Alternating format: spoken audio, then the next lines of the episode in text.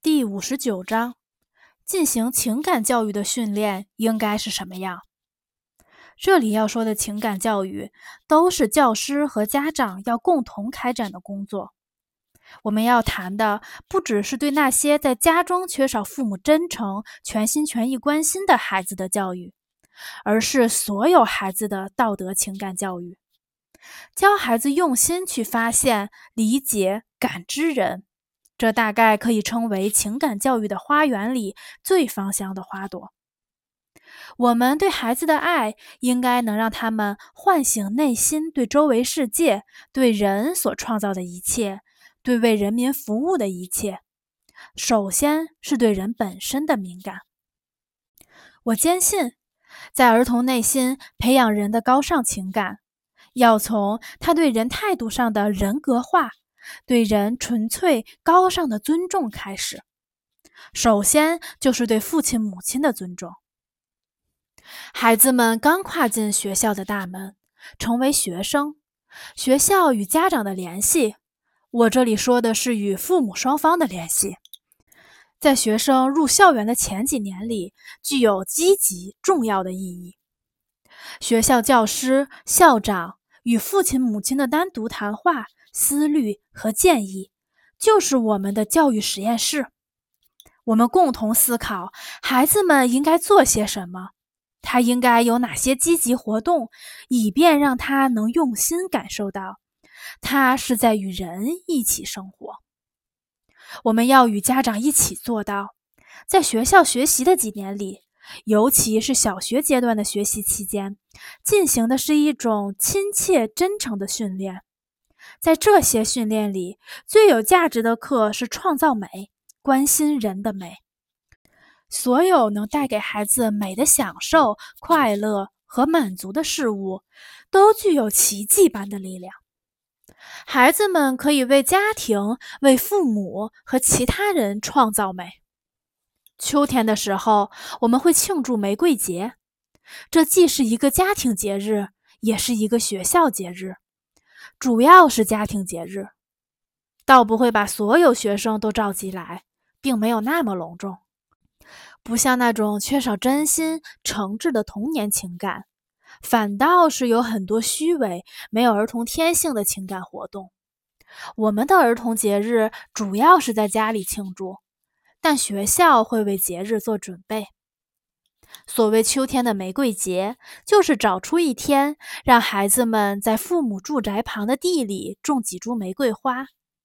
我们会给孩子们一些幼苗，让他们种下，照料幼苗，创造美，给父亲、母亲、爷爷和奶奶带去快乐。孩子们种下玫瑰花后，还要经常培育。松土保护这株植物不受霜冻，他还不习惯各种操劳和日常劳动，距离劳动使他快乐的时刻还远得很呐。我们告诉孩子们，种玫瑰花的结果是要开花，在他的认知中，这是一个无法想象的遥远未来。孩子们还没有耐心去期待、追求这个目标。这一点他还需要学，要通过劳动学习。但是之后就出现了第一个花苞，然后是第二个、第三个，花蕾绽放，深红色、粉红色、深蓝色、浅蓝色的花瓣在阳光下闪闪发光。此时，孩子们眼中的快乐的光芒是无可比拟的。这并不是孩子在收到父母送的礼物时所感受到的那种快乐，不是休闲娱乐的快乐，也不是预想到旅游参观的满足的快乐，这是为亲爱的人、父母、爷爷奶奶创造善良的快乐。这种善良会使儿童的心感动、激动、快乐。这正因为善就是美。对于我而言，没有比看到孩子在摘下一朵花，把它送到母亲的那个瞬间发光的眼睛更幸福的事了。在这个瞬间，孩子们的眼睛充满了纯粹的人性的光芒，因为内心深处的愉悦而更加明亮。这是情感教育中最必不可少、最重要的课之一。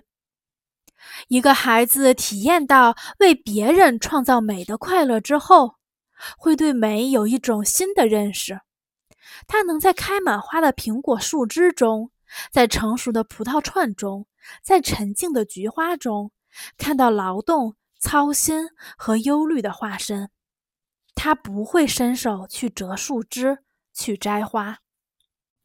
当然了，年轻的朋友。我没有以某种抽象的表达来使美理想化，不是理想化美本身。只有当美通过崇高理想、共产主义人道精神、对劳动者的爱、对一切阶级敌人、社会不公、人对人的压迫的憎恶、不妥协和不容忍，从而得到升华，它才可以成为强大的教育力量。在学校生活的第一年过去之后，孩子们要升二年级了，我们就和他们一起建一个感谢花园。这个花园是为那些已经工作了四五十年，甚至是六十七十、八十九十年的老人开辟的。通常我们会找一片荒芜贫瘠的土地来做感谢花园，把贫瘠的土地变成一片肥沃的土壤。在里边种葡萄、苹果、梨、李子等等。这项劳动并不轻松，需要几十吨肥沃的淤泥来唤醒土壤里的生命源泉。但它因为一个崇高的目标而变得高尚。我们要给人们带来快乐。这项劳动的快乐是任何东西无法比拟的。感谢花园里的第一批果实成熟了，孩子们会把自己尊敬的同村人、祖父、曾祖父部邀请来这里。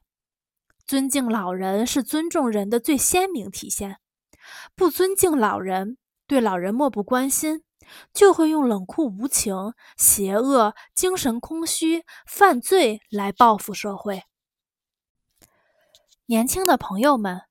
请让自己的学生沿着这条使劳动高尚的道德发展道路前进。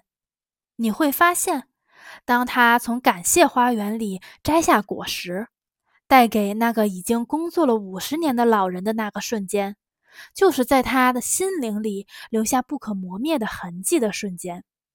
他似乎攀登到了自己道德发展的第一个高峰。孩子们体会到善良创造的无私快乐，就获得了宝贵的精神财富。他能用心感受到什么时候、在哪里需要帮助同学、朋友、身边的任何一个人。一个孩子体验到做善事的需求，体验到作为一个人的需求。马克思把这种需求称为自由人最高尚的精神财富。